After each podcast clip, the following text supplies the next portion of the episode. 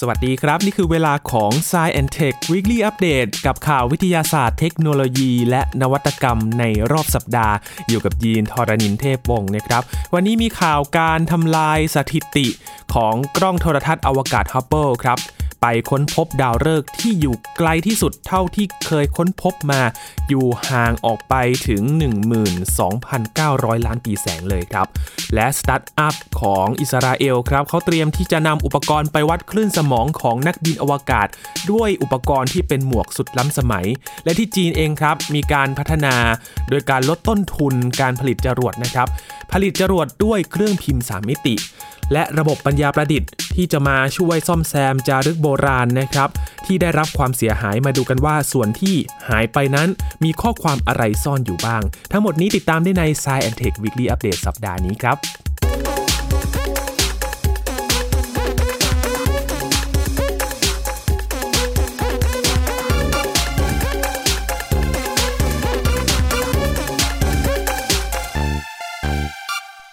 ถือว่าเป็นการทำลายสถิติของตนเองเลยนะครับสำหรับกล้องโทรทัศน์อวกาศฮับเบิลที่ก็ประจำการโคจรอยู่ รอบโลกของเราถ่ายภาพอวกาศ ถ่ายภาพจักรวาลมาสักระยะหนึ่งแล้วครับ ก็มีข้อมูลที่น่าสนใจทำให้นักดาราศาสตร์ได้ศึกษาความเป็นไปของจักรวาลนนี้อยู่เรื่อยๆนะครับ และล่าสุดเองก็มีข้อมูลมาว่า กล้องโทรทัศน์อวกาศฮับเบิลนั้น ก็ได้ทำลายสถิติของตนเองในการที่จะไปตรวจจับ ดาวฤกษ์ที่อยู่ไกลที่สุดเท่าที่เคยค้นพบมาก่อนเลยนะครับ รอบนี้เนี่ยไปตรวจจับดาวฤกษ์ที่อยู่ห่างจากโลกของเราถึง 12,900 ล้านปีแสงเลยครับ รายงานนี้ มาจากสถาบันวิจัยดาราศาสตร์แห่งชาติ หรือว่านาริตนะครับได้เผยแพร่ข่าวออกมาบอกว่า เมื่อวันที่ 30 มีนาคมที่ผ่านมานี่เองครับปี 2565 กล้องโทรทัศน์อวกาศฮับเบิลได้เผยสถิติใหม่ ในการจับภาพดาวฤกษ์ที่อยู่ไกลที่สุดเท่าที่เคยค้นพบมานะครับ ผ่านทางเลน ความโน้มถ่วงของกระจุกกาแล็กซีเบื้องหน้าครับ ที่ระยะห่างออกไป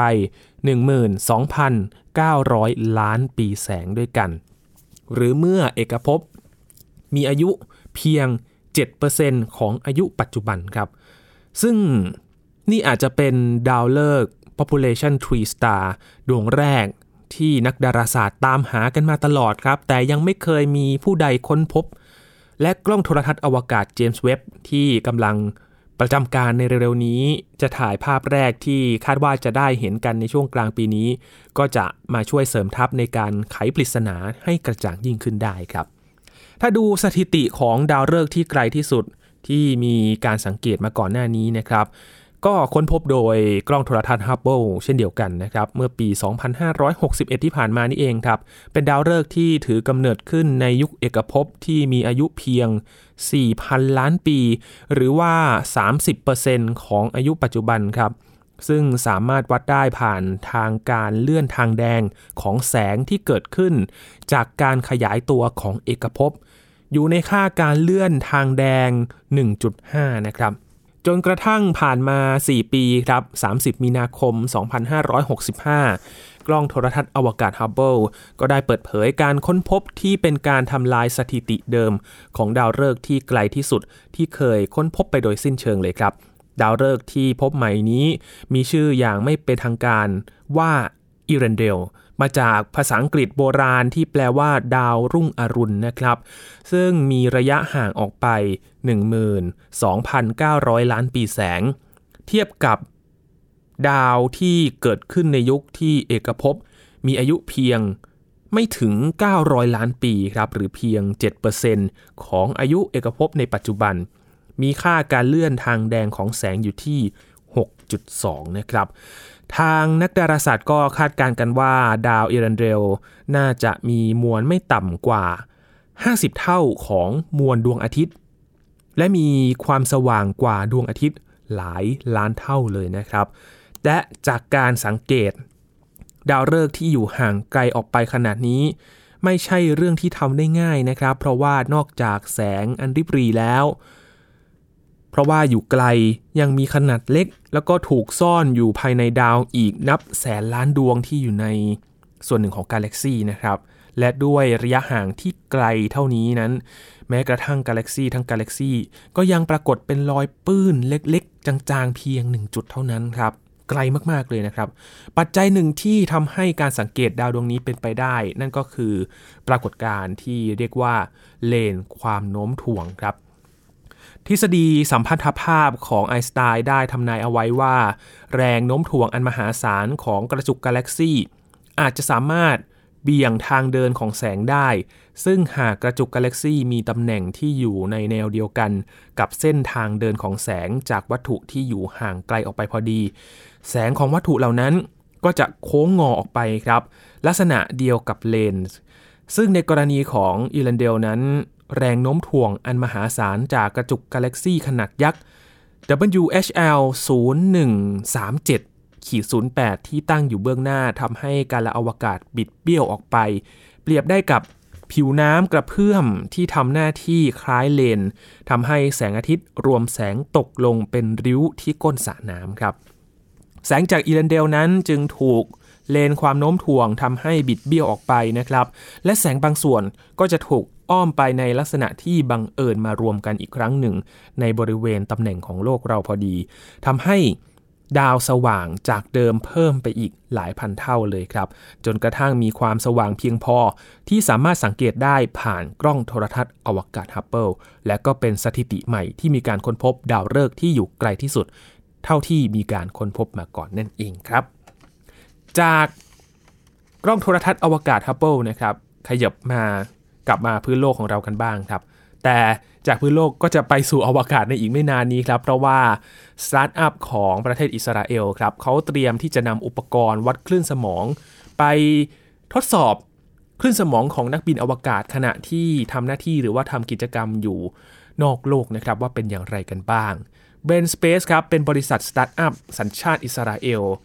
ที่กำลังทำการศึกษาการทำงานของสมองมนุษย์อย่างละเอียดเลยนะครับ ได้เตรียมความพร้อม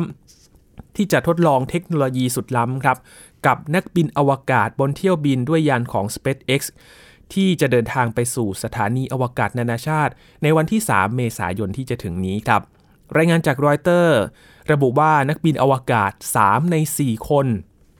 ที่จะเดินทางขึ้นไปสถานีอวกาศ นานาชาติ ISS นี้นะครับ บินด้วยเที่ยวบินพิเศษของบริษัท Axiom Space ก็จะได้สวมชุดที่มีเทคโนโลยีหมวกแบบพิเศษครับ ที่สามารถตรวจสภาวะของคลื่นไฟฟ้าในสมองหรือว่า electroencephalogram ได้นะครับ หมวกนักบินอวกาศแบบพิเศษนี้ มีเส้นแปลงขนาดเล็กถึง 460 เส้นด้วยกัน ที่จะเชื่อมต่อกับหนังศีรษะของนักบินอวกาศ ในขณะที่พวกเขาไปทำกิจกรรมต่างๆ ประมาณ 20 นาทีต่อวันครับ โดยหนึ่งในกิจกรรมก็คือการทดสอบการมองเห็นหรือว่า visual audible ที่สามารถแสดงให้เห็นถึงความผิดปกติของคลื่นสมองได้อย่างชัดเจนจากนั้นข้อมูลก็จะได้รับการบันทึกและถูกส่งไปยังคอมพิวเตอร์ที่สถานีอวกาศโลก คุณแยเลวีเป็น CEO ของ Brain Space นะครับบอกว่าพวกเขาทราบว่า สภาพแวดล้อมเกือบไร้น้ำหนัก กระทบต่อตัวสั่งการทำงานของร่างกายมนุษย์ครับ เพราะฉะนั้นมีโอกาสเป็นไปได้ที่จะกระทบต่อสมองเช่นเดียวกัน จึงต้องทำการศึกษาเรื่องนี้ ฐานข้อมูลในปัจจุบันครับเขามีข้อมูลต่างๆ เกี่ยวกับ อัตราการเต้นของหัวใจ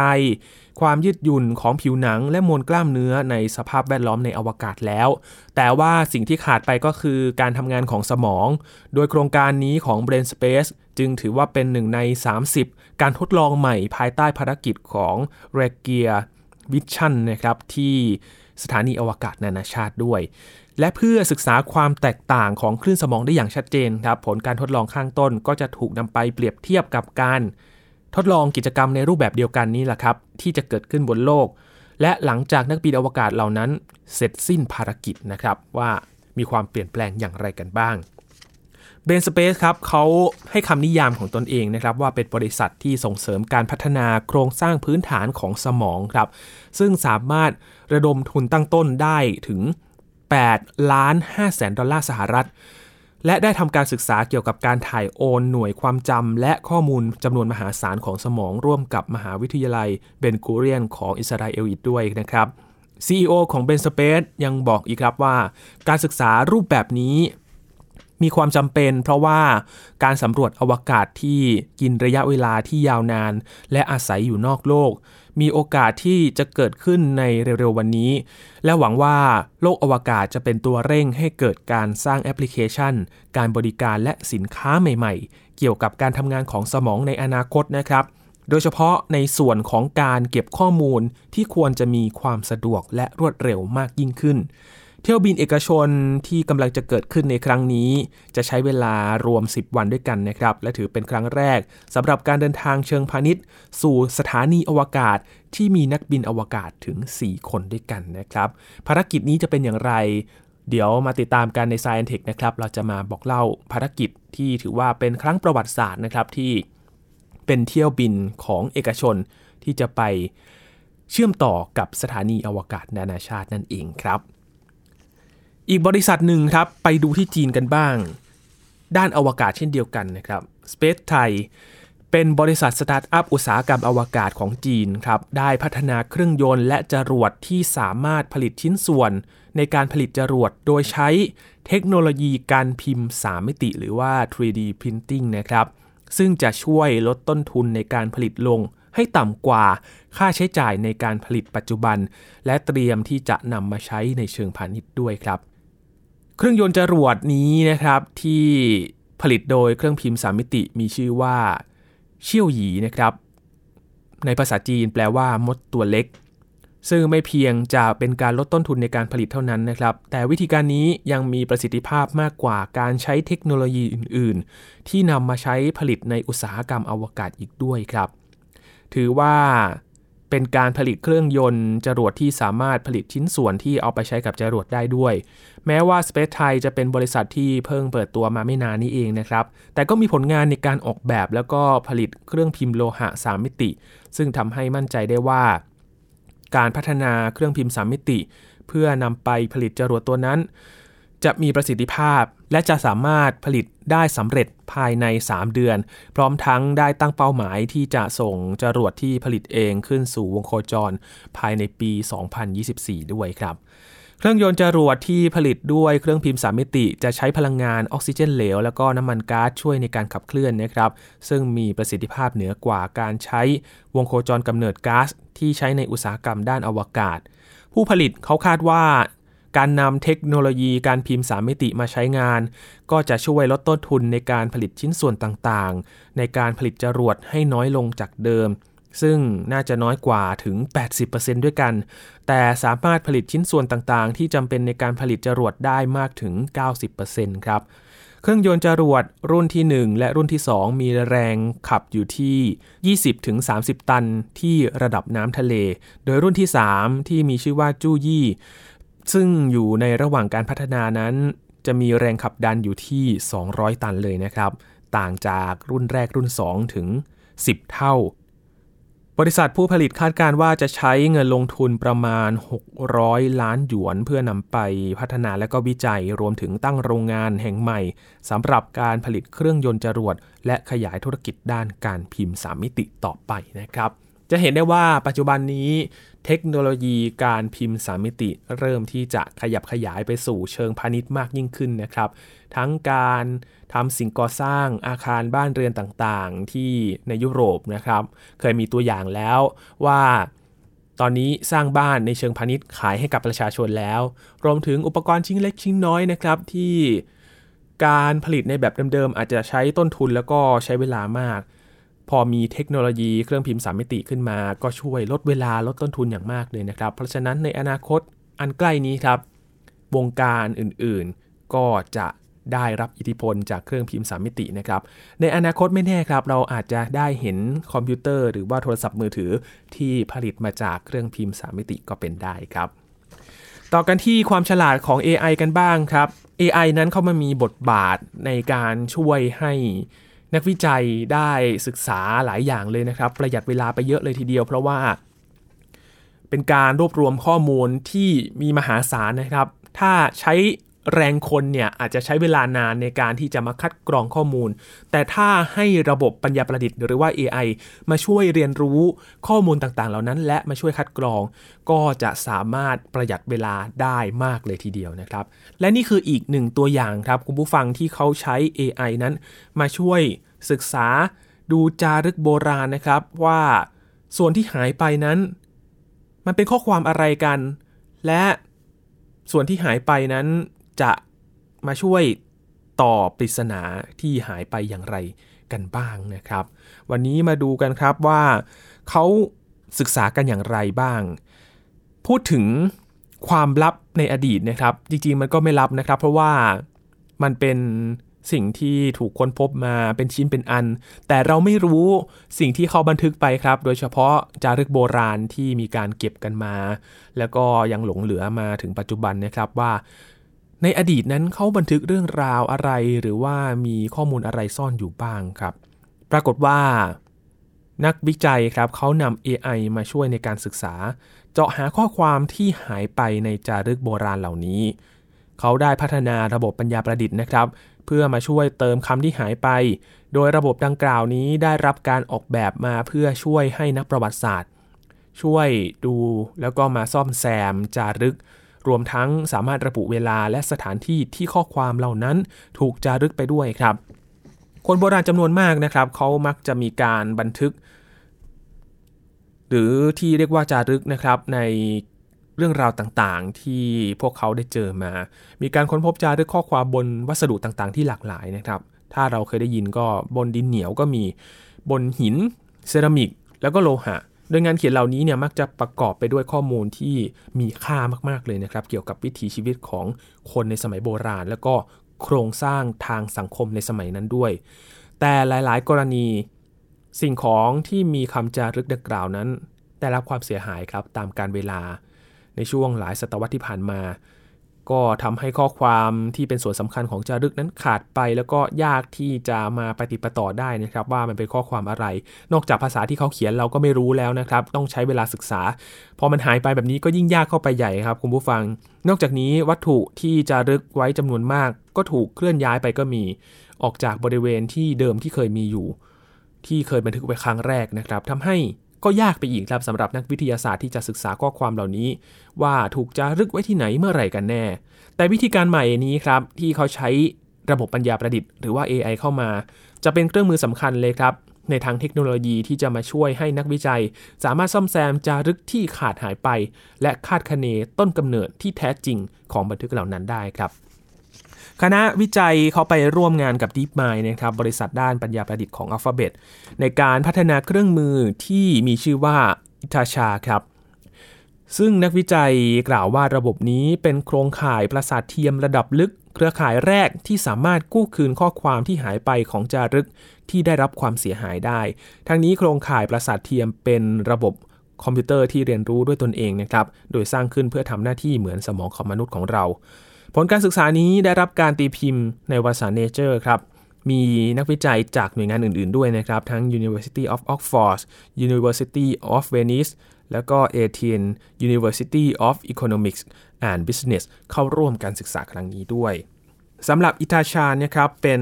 เครื่องมือที่ถูกฝึกด้วยชุดข้อมูลภาษากรีกที่ใหญ่ที่สุดที่ได้มาจาก Packard Humanity Institute นะครับซึ่งเป็นองค์กรที่ไม่แสวงหาผลกำไรใน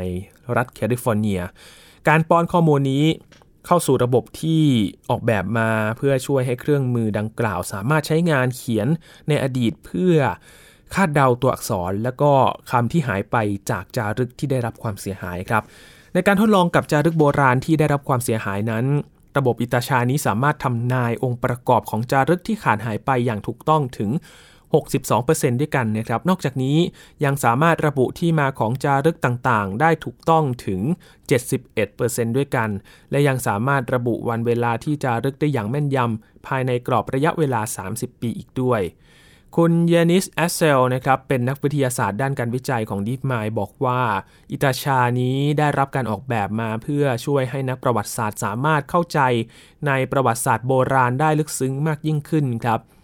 เมื่อนักประวัติศาสตร์ทำงานเพียงลำพังอัตราความสำเร็จในการซ่อมแซม จารึกที่เสียหายจะอยู่ที่ประมาณ 25%เท่านั้นนะครับ แต่เมื่อนักประวัติศาสตร์ได้ทำงานร่วมกับอิตาชา อัตราความเร็วก็เพิ่มขึ้นเป็น 72%ด้วยกัน ขณะนี้นักวิจัยกำลังพัฒนาในเวอร์ชันอื่น ๆ ด้วยนะครับ ซึ่งได้รับการฝึกภาษาโบราณหลาย ๆ ภาษา และทาง DeepMind เองก็ได้เปิดตัวเครื่องมือที่สามารถ สื่อสารโต้ตอบกับผู้ใช้ได้ ซึ่งเปิดให้นักวิจัย นักการศึกษาพนักงานพิพิธภัณฑ์ และคนทั่วไปได้ใช้โดยไม่เสียค่าใช้จ่ายเลยนะครับ นี่เป็นอีกหนึ่งตัวอย่างของระบบปัญญาประดิษฐ์หรือว่า AI นะครับที่เข้ามาช่วยทำงานทำให้ผ่อนแรงไปเยอะเลยทีเดียวครับ เพราะว่าข้อมูลเยอะมากๆแบบนี้ ใช้แรงงานคนอาจจะ ใช้เวลานานและมีความผิดพลาดได้สูงนะครับ เมื่อมีระบบเข้ามาจดจำข้อมูล และมากันกรองจัดระเบียบให้อย่างเรียบร้อยแล้ว ประสิทธิภาพก็จะเพิ่มขึ้นหลายเท่าตัวเลยทีเดียวครับ อีกเรื่องหนึ่งที่นำมาฝากกันในวันนี้นะครับ พาไปดูการพัฒนาหุ่นยนต์ขนสัมภาระที่ถูกนำมาทดสอบเพื่อช่วยเหลือผู้สูงอายุในอังกฤษนะครับ หุ่นยนต์ตัวนี้มีชื่อว่าจีต้าครับจีต้าเป็นหุ่นยนต์ขนสัมภาระจากผู้ผลิตยานพาหนะในประเทศอิตาลีนะครับได้เปิดตัวแล้วก็ให้บริการเชิงพาณิชย์แล้วในช่วงหลายปีที่ผ่านมา เพราะมีรูปทรงที่กระทัดรัดครับบรรทุกสิ่งของได้จำนวนมากด้วย และมาพร้อมกับเทคโนโลยีที่ทันสมัย โดยล่าสุดหุ่นยนต์จิต้านี้ก็ได้ถูกนำมาทดสอบ ในการใช้งานเพื่อช่วยดูแลผู้สูงอายุในประเทศอังกฤษด้วยนะครับจิต้าในภาษาอิตาลีหมายถึงการเดินทางระยะสั้นครับ และได้กลายมาเป็นชื่อของหุ่นยนต์ที่มีลักษณะคล้ายกับกระเป๋าเดินทางขนาดเล็ก มี 2 ล้อช่วยในการขับเคลื่อนครับ และที่สำคัญมีเทคโนโลยีในการจดจำใบหน้า ที่ช่วยให้หุ่นยนต์เดินตามเจ้าของได้ โดยที่ไม่ต้องกังวลว่าจะพลัดหลงกันหรือว่าหายหน้าหายตาไปจากระยะสายตาของเรานะครับ ไม่ต้องกลัวว่าจะลืมลากกระเป๋า แต่ว่าหุ่นยนต์นี้จะตามเรามาเองครับ หุ่นยนต์ Gita ได้รับการพัฒนาโดยบริษัทพิกิโอ Fast Forward ผู้ผลิตจากประเทศอิตาลีนะครับ ซึ่งเป็นบริษัทในเครือเดียวกับผู้ผลิตรถสกูตเตอร์เวสป้า โดยหุ่นยนต์มีรูปร่างลักษณะคล้ายกับกระเป๋าเดินทางขับเคลื่อนแบบ 2 ล้อ นอกจากจะเป็นที่เก็บสัมภาระสิ่งของแล้ว ยังเปลี่ยนเป็นเก้าอี้สำหรับนั่งได้ด้วยนะครับ เดินทางไปไม่เมื่อยไม่มีที่นั่ง นั่งเจ้าหุ่นยนต์นี้ได้เลยครับ ภายในตัวหุ่นยนต์จะมีการติดตั้งระบบเซ็นเซอร์ และก็ใช้เทคโนโลยีในการจดจำใบหน้า หรือว่า face recognition นะครับสำหรับในการติดตามเจ้าของ ถ้าเดินหนีหายไปเจ้ากระเป๋านี้จะวิ่งตามคุณไปเองครับ นอกจากนี้ช่องเก็บของในหุ่นยนต์ก็ยังสามารถบรรทุกน้ำหนักได้มากถึง 40 ปอนด์หรือว่า 18 กิโลกรัมด้วยกัน ใช้งานต่อเนื่อง 8 ชั่วโมง และวิ่งด้วยความเร็วสูงสุด 35 กิโลเมตรต่อชั่วโมงหน่วยงานด้านนวัตกรรมจากเมืองนิวคาสเซิลในประเทศอังกฤษนะครับ ที่มีชื่อว่า National Innovation Center of Aging หรือว่า NICA เขาเลยนำความสามารถของหุ่นยนต์ Gita นี้แหละครับ มาทดสอบการทำงานเพื่อช่วยดูแลผู้สูงอายุ ให้สามารถทำกิจกรรมในชีวิตประจำวันได้สะดวกมากขึ้น โดยเฉพาะการเดินออกกำลังกายหรือว่าเดินซื้อของนอกบ้าน เพราะว่าหุ่นยนต์จะช่วยเก็บสัมภาระต่างๆ และเปลี่ยนเป็นที่นั่งเมื่อผู้สูงอายุรู้สึกเมื่อยล้าจากการเดินทางนานๆนนนั่นเองนะครับ ก็เป็นเทคโนโลยีหนึ่งครับที่จะมาช่วยรองรับสังคมผู้สูงวัย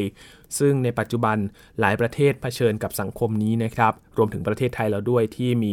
ประชากรผู้สูงอายุเพิ่มมากขึ้น และอัตราการเกิดใหม่ของประชากรก็น้อยลงสวนทางกันนะครับ เพราะฉะนั้นก็ต้องมีเทคโนโลยีมาช่วยดูแลนะครับ เพราะว่าลูกหลานอาจจะมีน้อยลง ไม่มีใครดูแล ก็ใช้เทคโนโลยีมาช่วยเสริมกำลังในการดูแลผู้สูงอายุนะครับ ปิดท้ายวันนี้เป็นข่าวเศร้าครับคุณผู้ฟังครับ มีการสูญเสีย ผู้คิดค้นฟอร์แมต GIF ขึ้นมานะครับ คุณสตีเฟนวิลไฮครับ เป็นผู้คิดค้นฟอร์แมตสำหรับภาพเคลื่อนไหวซ้ำไปซ้ำมาหรือว่า GIF นะครับ สกุลภาพ GIF นี่แหละครับ หลายๆ คนใช้กันในการโพสต์ในการคอมเมนต์นะครับ เป็นภาพวน loop ที่เป็นทั้งภาพเคลื่อนไหวหรือว่าภาพนิ่งปะติดปะต่อกันนะครับวน loop ไปมาไปมา เราก็จะได้เห็นภาพที่สามารถสื่อความหมายได้หลากหลายอารมณ์เหมือนกันนะครับ ซึ่งคิดค้นโดยคุณสตีฟวิลไฮหรือว่าคุณสตีเฟนวิลไฮนั่นเองครับ ซึ่งท่านได้เสียชีวิตแล้วในวัย 74 ปีครับมีการเปิดเผยจากคุณแคทเธอรีนวิลไฮนะครับ เป็นภรรยาของคุณสตีฟวิลไฮเปิดเผยว่าสามีของเธอนั้นเสียชีวิตเมื่อวันที่ 14 มีนาคมจากอาการป่วยด้วยโควิด -19 ครับ คุณวิลไฮนั้นเขาคิดค้นภาพ GIF หรือภาพ GIF นะครับ ขึ้นมาเมื่อปีคศ 1985 หรือ 35 ปีที่แล้ว ขณะที่เขาเป็นวิศวกรอยู่ที่บริษัท CompuServe โดยเขาบอกกับสื่อนิวยอร์กไทม์เมื่อปี 2013 นะครับว่าเขา มีความคิดอยากจะทำฟอร์แมตภาพเคลื่อนไหวแบบสั้นๆ จากนั้นจึงเริ่มเขียนโปรแกรมออกมาที่เรียกว่า Graphic Interchange Format หรือว่า GIF ขึ้นมา ซึ่งคุณวิวไฮเขาบอกว่าคำนี้เนี่ยจริง ๆ แล้วมันออกเสียงว่า GIF นะครับ ไม่ใช่ GIF ที่คนเขามักเรียกกันนะครับ เราเรียกเป็นภาพ GIF ภาพ GIF ขึ้นมานะครับ จริง ๆ แล้วเรียกว่า GIF นะครับ โดย GIF แรกของโลกนั้น เป็นภาพของเครื่องบินลำหนึ่งครับที่อยู่ท่ามกลางก้อนเมฆ ก่อนที่ฟอร์แมตนี้จะได้รับความนิยมอย่างสูงไปทั่วโลกอินเทอร์เน็ตในเวลาต่อมา โดยเฉพาะการนำมาใช้ทำมีมเนี่ยแหละครับ ต่างๆ ในทางสื่อสังคมออนไลน์ เป็นภาพตกใจโอ้ my god หรือว่ายกคะแนน 10 เต็ม 10 นะครับ หรือว่าเป็นภาพที่สามารถสื่อความหมาย มาจากการ์ตูนต่างๆ ก็เอามาใช้กันในปัจจุบัน คุณวิไฮยังบอกอีกนะครับว่า จิฟที่เขาชอบมากที่สุด คือจิฟเด็กทารกที่เต้นบนไปมา ที่ถูกสร้างขึ้นในยุคทศวรรษที่ 1990 ครับ คุณวิวไฮได้เกษียณการทำงานเมื่อปี 2001 นะครับ และอาศัยอยู่ที่เมืองมิฟอร์ด รัฐโอไฮโอ ซึ่งเขาได้รับรางวัล Webby Lifetime Achievement Award เมื่อปี 2013 ด้วยจากผลงานการคิดค้นจิฟนี่แหละครับ และภรรยาของเขายังบอกด้วยนะครับว่าแม้จะไม่ได้ทำงานประจำแล้ว แต่คุณสตีฟก็ยังคงไม่หยุดที่จะเขียนโปรแกรม พร้อมกับสะสมรถไฟจำลองด้วย และก็การ camping ซึ่งเป็นงานอดิเรกที่เขาชื่นชอบด้วยนะครับ ก็ขอบคุณที่คิดค้น GIF ขึ้นมานะครับ และแสดงความอาลัย แสดงความเสียใจกับครอบครัว คุณวิลไฮด้วยนะครับที่สูญเสีย คุณสตีเฟนไปในวัย 74 ปีครับ ผู้คิดค้นภาพ GIF นั่นเองนะครับ GIF ที่เราใช้กันอยู่ในปัจจุบันนี้ครับ ทั้งหมดนี้คือข่าวที่เรานำมาฝากกันใน Science Tech Weekly Update สัปดาห์นี้นะครับ คุณผู้ฟังติดตามรายการกันได้ที่ www.thaipbspodcast.com หรือพอดแคสต์ช่องทางต่างๆ ที่คุณกำลังรับฟังเราอยู่ครับ อัปเดตเรื่องวิทยาศาสตร์เทคโนโลยี และนวัตกรรมกับเราได้ที่นี่ทุกที่ทุกเวลากับไทย PBS Podcast นะครับ ช่วงนี้ยีนทรณินเทพวงศ์ขอบพระคุณสำหรับการติดตามรับฟังนะครับ ลาไปก่อนครับ สวัสดีครับ